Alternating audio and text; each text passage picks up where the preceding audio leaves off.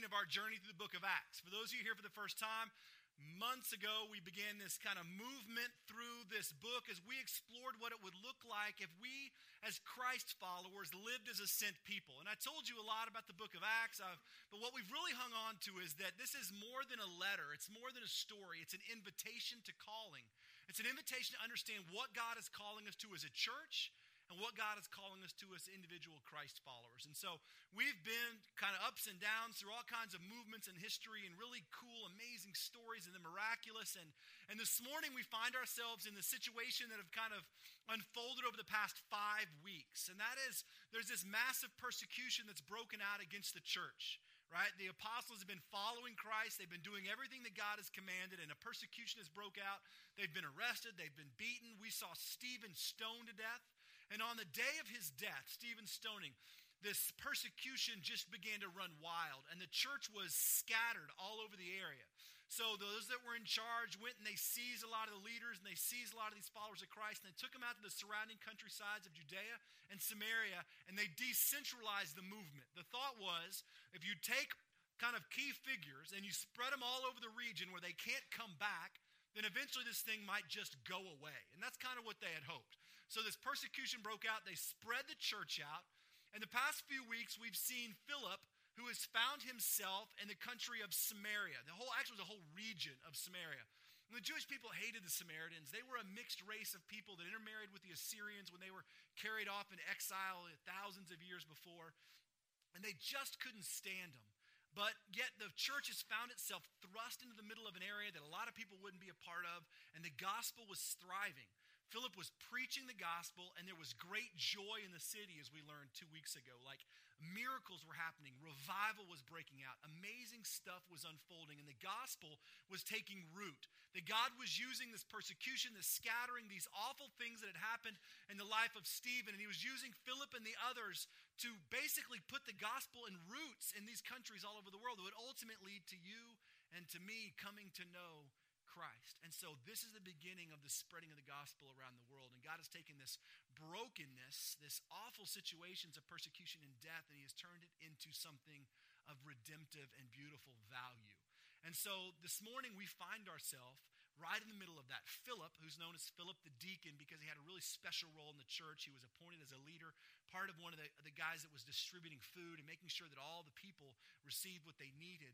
He got the title Philip the deacon. He's also called Philip the evangelist because of how, how passionate he was about sharing the gospel in Samaria. Well, this is that Philip, and he is preaching the gospel, and revival has broken out in Samaria. I mean, people are rejoicing. Those that are crippled are being healed. Evil spirits are coming out. Like it is this incredible movement. And for all practical purposes, what we see is God alive in the region.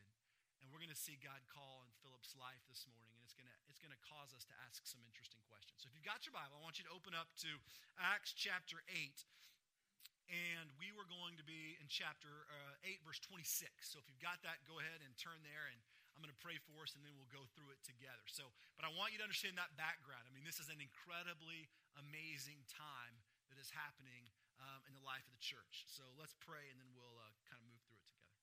Lord, we thank you for the opportunity to gather here. Thank you for the individual heartbeats that you've brought in this room from all the different walks of life that we come from.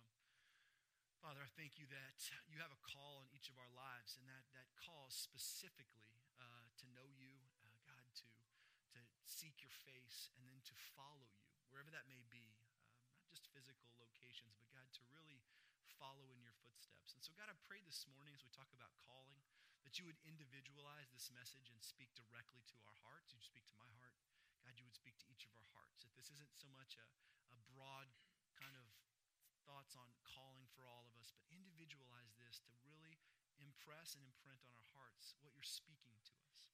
Take a moment in your own heart and just pray that God would move in you, that He would teach you or show you something. Just ask that God would, would teach your heart this morning.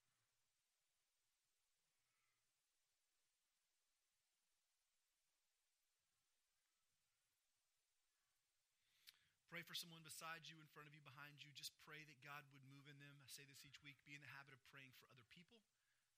Even if you don't know them, just pray that God would move in them.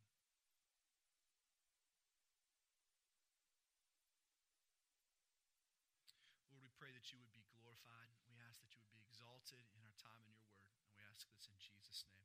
Amen. So, this is the scenario. Philip is preaching the gospel. Revival is broken out in Samaria. Gospel has taken root.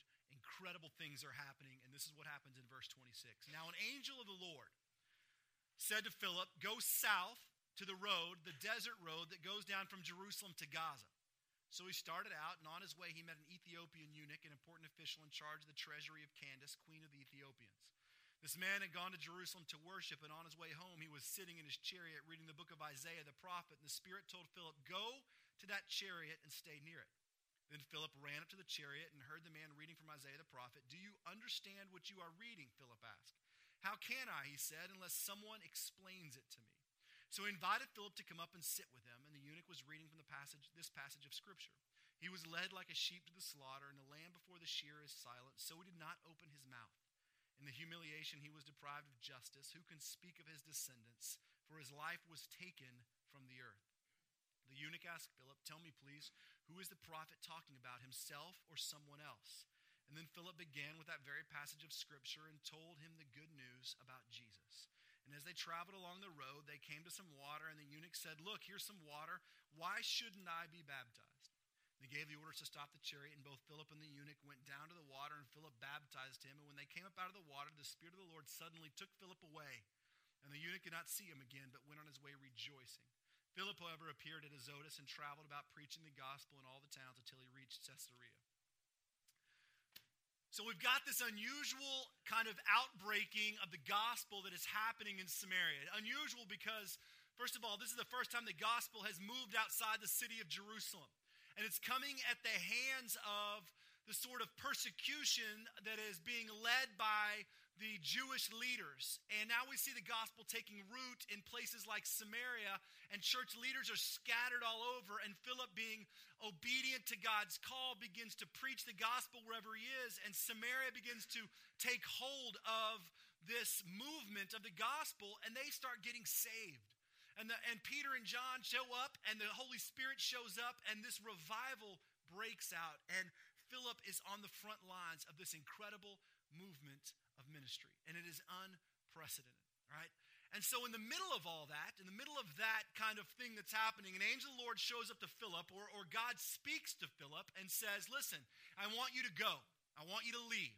I want you to go south to the desert road that leads to Gaza. All right, so Gaza is down towards Africa, and Philip at the time was out in Samaria, which is north of Jerusalem, and he says, I want you to start walking south to the desert road that leads to Gaza, which is about a 60 miles from where he was. It's called the desert road for a reason. It was out in the middle of the desert.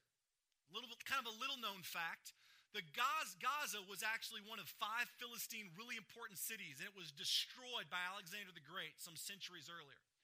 But a new city, the new city of Gaza, was built a little bit farther away to the east. All right, and there were two roads that led from the Jerusalem area down to Gaza. There was the old road known as the desert road that led to the old city of Gaza.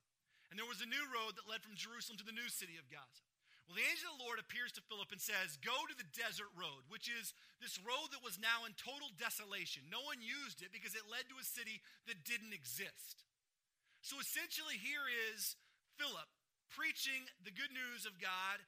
Revival is broken out, ministry is exploding, and God essentially calls him to go to a road that no one uses in the middle of a desert, to walk 50, 60 miles down there to a city that no one lives in, and just start walking, which was somewhat absurd, right? Seemingly ridiculous.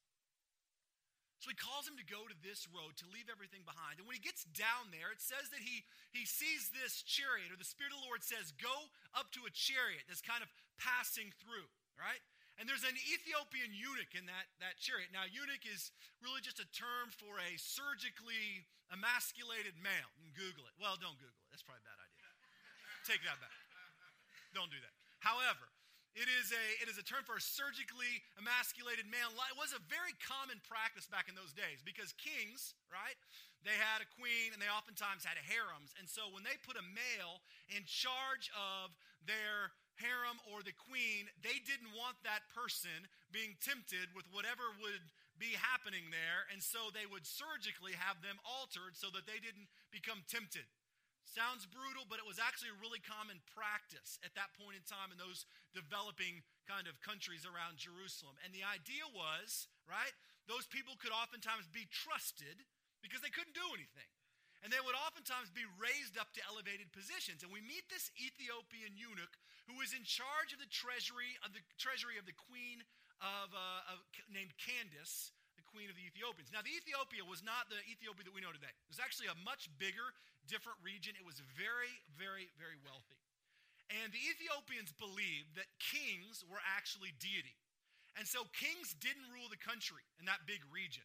They were divine. And because they were divine, they couldn't spoil themselves by ruling the country. So the queen mother would rule the country, and the king would just be God, basically, with a lowercase g, right?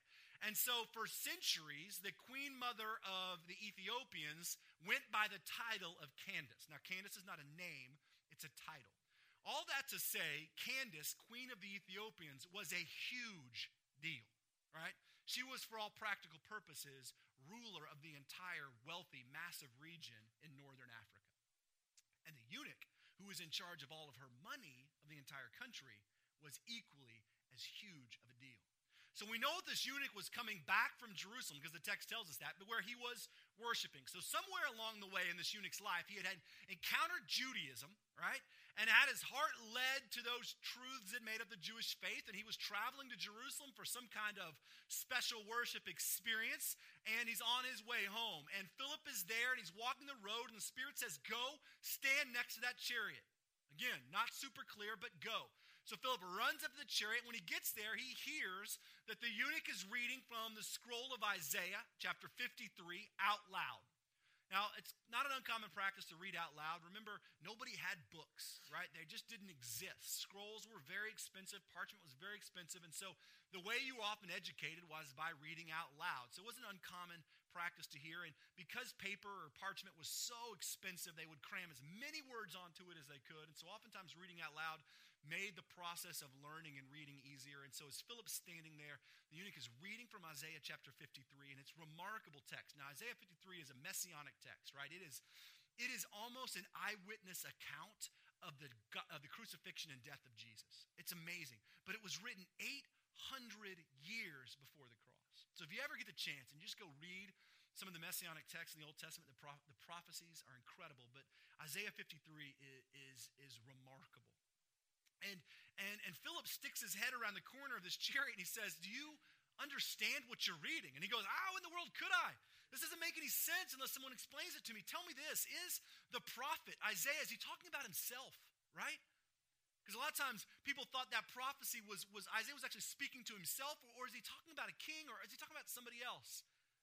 And so Philip says, basically, I, I, can tell you. And the eunuch invites him to sit in the chariot, and he begins from that point in time, Isaiah 53, and explains the gospel of Jesus Christ to him.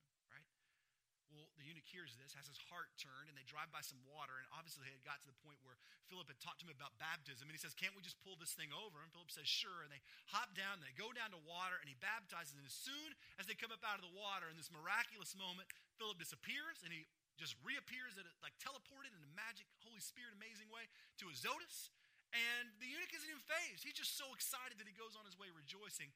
And then Philip uh, begins to preach in every city on his way to Caesarea, it's outside of Philippi. So it's an incredible movement, the story, right? It's, it's just amazing. And, and while the end of that story is really fascinating, where the, the Ethiopian eunuch meets Jesus and gets baptized, and Philip gets taken away, and there's this incredible miracle moment. What I'm really wrapped up in this text, and what really snags or captures my heart, is this idea of calling and Philip's response to this call. So, this is kind of where I want to spend a little bit of our time this morning, is this idea of, because there's some really specific things that we see in this call that Philip has that I think will resonate with where my heart is, um, maybe your heart. But the call of God is really interesting because what we see in this text is that there's a few things. But the first thing we see is that, that God's call is oftentimes really inconvenient. Now, think about it for a moment. Ministry has exploded in Samaria. The gospel has taken root where the gospel wasn't before. And Philip is on the front lines of this. For all practical purposes, we are using the term revival. Thousands and thousands of people are coming to know Christ for the very first time at Philip's preaching, right? God is doing this incredible thing. I mean, in our practical ministry kind of context, in today's Christian Western subculture here, you know what we would do? What we would do is we would buy a piece of property, we'd build a builder building, or we'd big or build a bigger building, or we'd add a campus, video ourselves in, right? We build a family life center with a, a guest area and a rock climbing wall for the kids, and we'd get a coffee bar with like organic fair trade, 100% post consumer recycled cups with our logo on them, and we'd get those little golf carts that would drive us in and out, and we would grow and expand and expand. We'd give the pastor a raise. We would call this amazing, right? We just keep shrinking, right? No. But we would call this amazing. We would never, in our, in our practical line of thinking, ever think that God would call us out of something like that. I mean, for all practical purposes, this is ministry success at its best. At its best. Yet God, in the middle of all that, in an incredibly inconvenient way, looks at the key figure in that whole movement and says, Listen, I want you to leave. But not leave for something better, just leave. In fact, I want you to leave and go south to a road where nobody else is, to a city where no one lives, in the middle of the desert. Just go. It's incredible. Because here's the thing ministry calls, and I've known a lot of people in ministry, spent a lot of time in ministry in my life. They're very seldom a step down. It's always ironic how God always calls someone to bigger churches, better pay, whatever. Very seldom. And actually, I only know one person in my life that has ever been called downward to a smaller church with less money. God is always calling us forward, right? Which more about our kind of practical subculture than is about God call if you really read scripture. But the idea is that this call is really inconvenient. I mean, if you're Philip, what, what, what is happening? I mean, God, you, you have used me and I am doing great things here. Surely I'm not hearing you correctly. God's call is inconvenient. God's call is also really vague. Well, it's not really vague in the call, that's crystal clear, but it's vague in the details. Go south to the desert road, the broken road, the desolate road that goes to a city where no one lives. Very specific. But the details, incredibly absent. Doesn't tell him what to pack, how long he's going to be gone, what he's going to need. How is he going to explain this to everybody? He's probably built up quite a group of like ministry team and followers, and he's going to look at them all and he's going to say, God is calling me to leave. And they're going to go, Where are you going? And he's going to go, Oh, well, God's called me to, uh, you know, go down to, to that road that leads to Gaza. And they're like, Oh, great, Gaza. And he's like, No, no, no, not that Gaza. The one that nobody lives in. Oh, why? Well, I don't really know, actually. God's just sort of told me to go. I mean, are you sure? I mean, I can almost imagine the questions that are coming from other people. Because think about trying to explain that to your parents headed off to college. You know, you're doing all this stuff. You got all this trajectory. Things are going. You're engineer, whatever you are. You got all your stuff going. And you got to explain to people why you're not going to do what makes sense to do. I mean, just think about how that conversation has to go with Philip. Like, no, I, am walking away from all that, from the golf carts and the coffee cups and all those things, to, to go down here where I don't know if anybody even exists. I mean, it's so vague that to me, in my heart, I'd say, surely that's not a call from the Lord. Because God wouldn't call me to step down, right? I mean, God wouldn't call me backwards. Look where I am. God is calling me forwards. Culturally, we, and especially in America, we are moved towards the rise up. God blesses and we move up. God's blessings never move us down, they never back us up. We have preachers filling our churches that tell us that we are one step away from incredible blessing. What if blessing is backwards? Never happens in a gospel, sort of uh, prosperity gospel. It says blessing is always forward more money, more stuff, more things, more followers, more land, right? But the call is really vague. God's also call here is really dangerous. And I know that we don't see that necessarily, but if you really think about the context, it's not safe.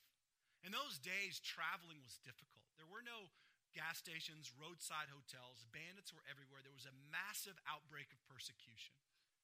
There was no clear instruction walking this 60 miles in the middle of the Middle Eastern desert. You couldn't just stop and get a drink of water.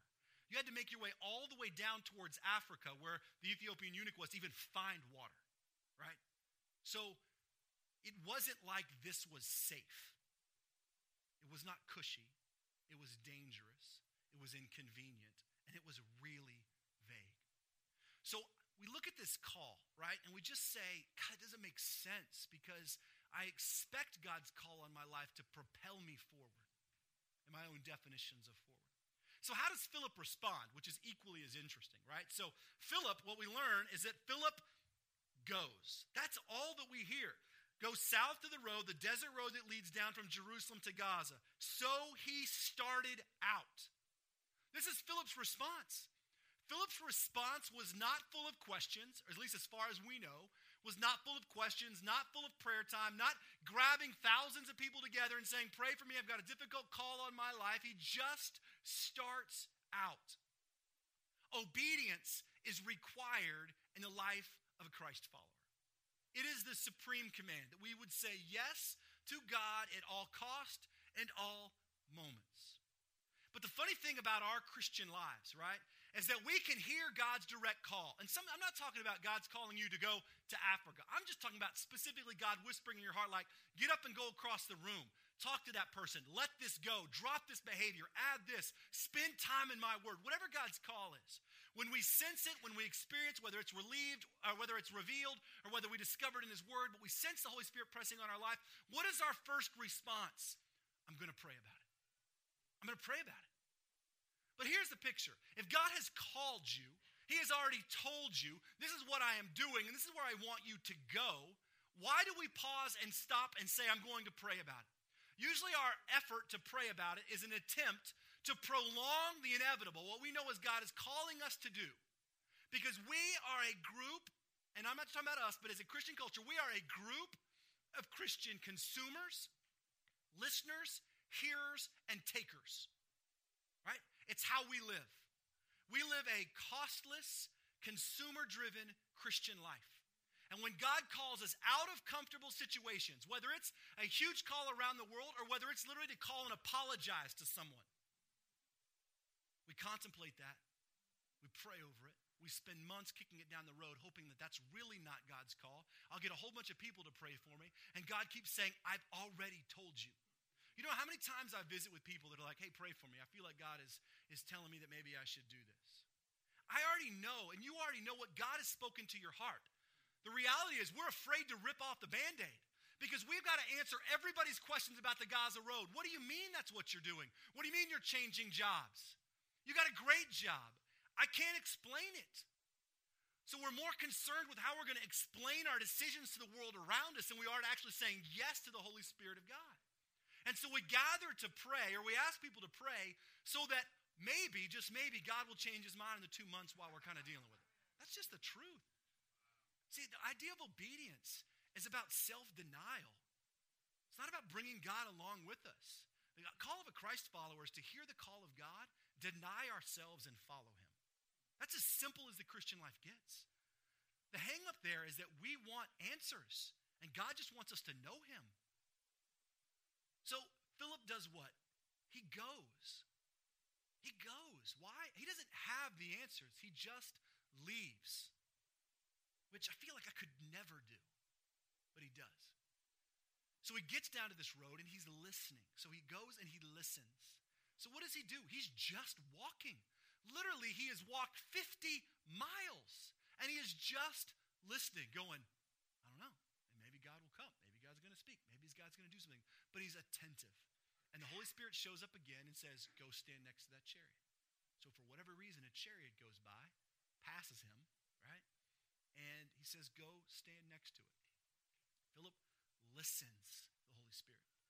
Most of us, including myself, are so drowned by the noise around us, right? Whether it's the, the just the life around us, work and family and cell phones and stuff and things and time, that we don't take moments to listen to God's call, or we don't care enough about anybody but ourselves to listen.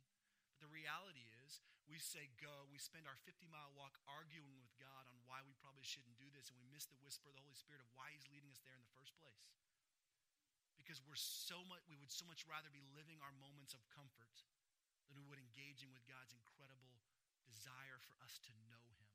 See, God didn't need Philip to go share the gospel with the.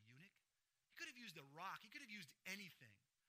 But God's desire for Philip was that Philip would know him, God. God doesn't need you, but he wants you to know him. We've got to be at a place where we are cutting things out of our lives so that we can listen to the voice of God, time in the Word, time in prayer to hear God's call. So Philip goes and he listens. And then finally, we see him actually talking about Jesus. So he gets up to the chariot because God says to go, and he runs up to it, and he just hears right? The Ethiopian eunuch talking about the scroll of Isaiah. He's reading it out loud. And Philip doesn't wait at that point in time for God to kind of say, Now I want you to tell him. He says, This is a spiritual moment that is unfolded in front of me. I have got a man here that is talking about spiritual things. That is my invitation to join God where he's at work. Right?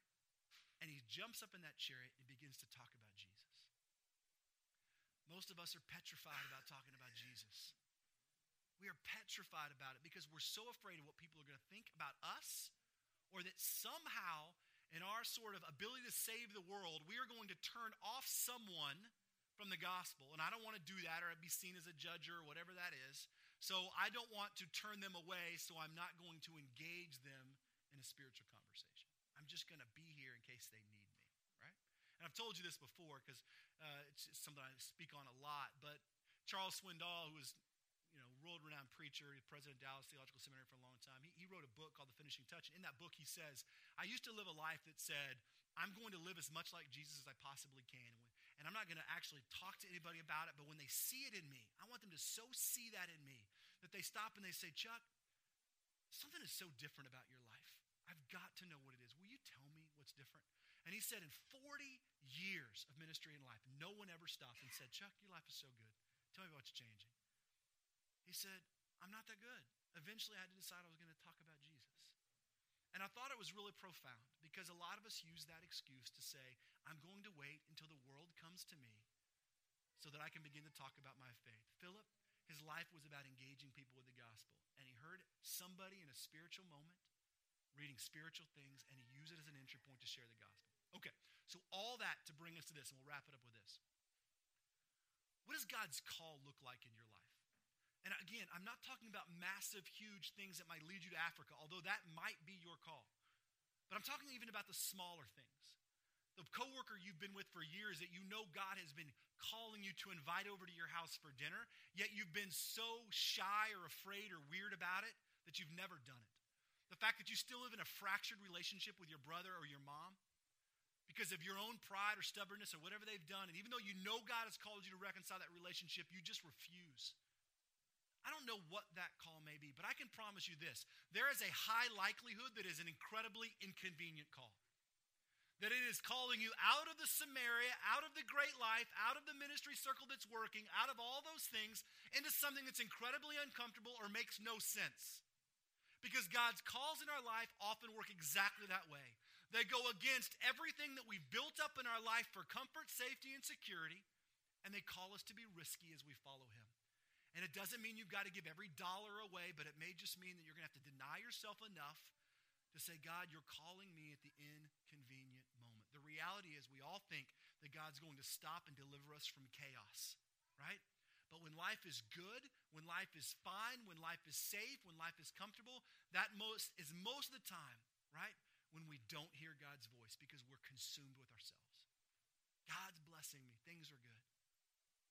The reality is God's call in our life is so often in the middle of that inconvenient moment where everything seems to line up, right? What is it that God may be speaking into your life? I can promise you, too, that it's most likely a little bit vague in the details, right? His call's probably pretty clear. You're done with this area of your life. Quit engaging in this behavior, this thing. Break up with that, whatever that is, whether it's a person or activity. Leave, start, go, whatever. You felt it, you've known it. Most of you have probably sat with it for months or even a year. But the details are vague, and that's what's holding you back. God, just show me the details so that I know where to go. If you ever read the Bible, you will see that God never gives the steps and instructions as He's calling someone. He looks at people like Abraham and He says, Abraham, go to the land that I will show you. So Abraham does what? He packs up his entire family, 75 folks, all their animals, and he just starts to walk. He looks at people like Philip and he says, Go ahead and go to that desert road. That's where I'm going to send you. We wait and we pray for the details so that we don't have to risk anything.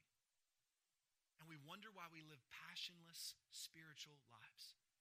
Because God is not interested in giving you details so that you can make outcomes that are favorable for you.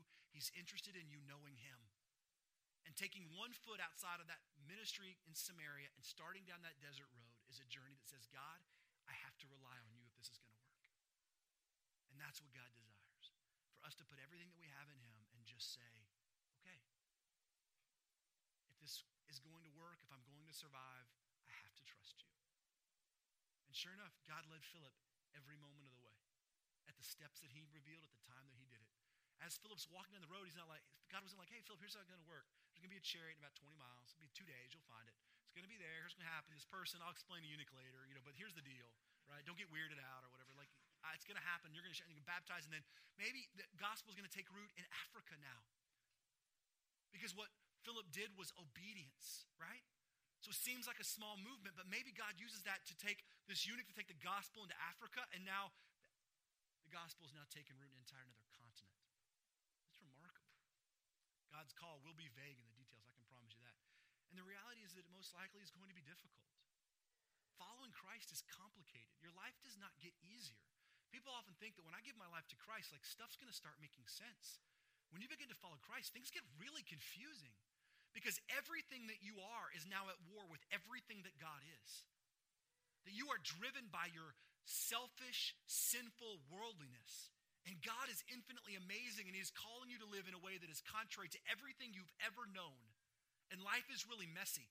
And God calls us into messy relationships and things that don't make sense to the world. God calls us to step out of things that make radical sense into things that follow Him for His glory, His purpose, and His plan. And those will be incredibly challenging. And the question that we all sit here and face is are we going to engage that? to follow a God that leads us at incredibly inconvenient times with incredibly vague details into incredibly difficult lives. Most of us would love to say yes, but every single one of us is petrified of that. And so we live lives that are costless Christian consumers. And we show up to whatever church is doing whatever's happening, and we just consume and we podcast and we listen and we read and we keep longing in our hearts for something more and we read books and we say, I wish that was me, but we never say, God, I'm yours. At some point in time, God's call requires us to say,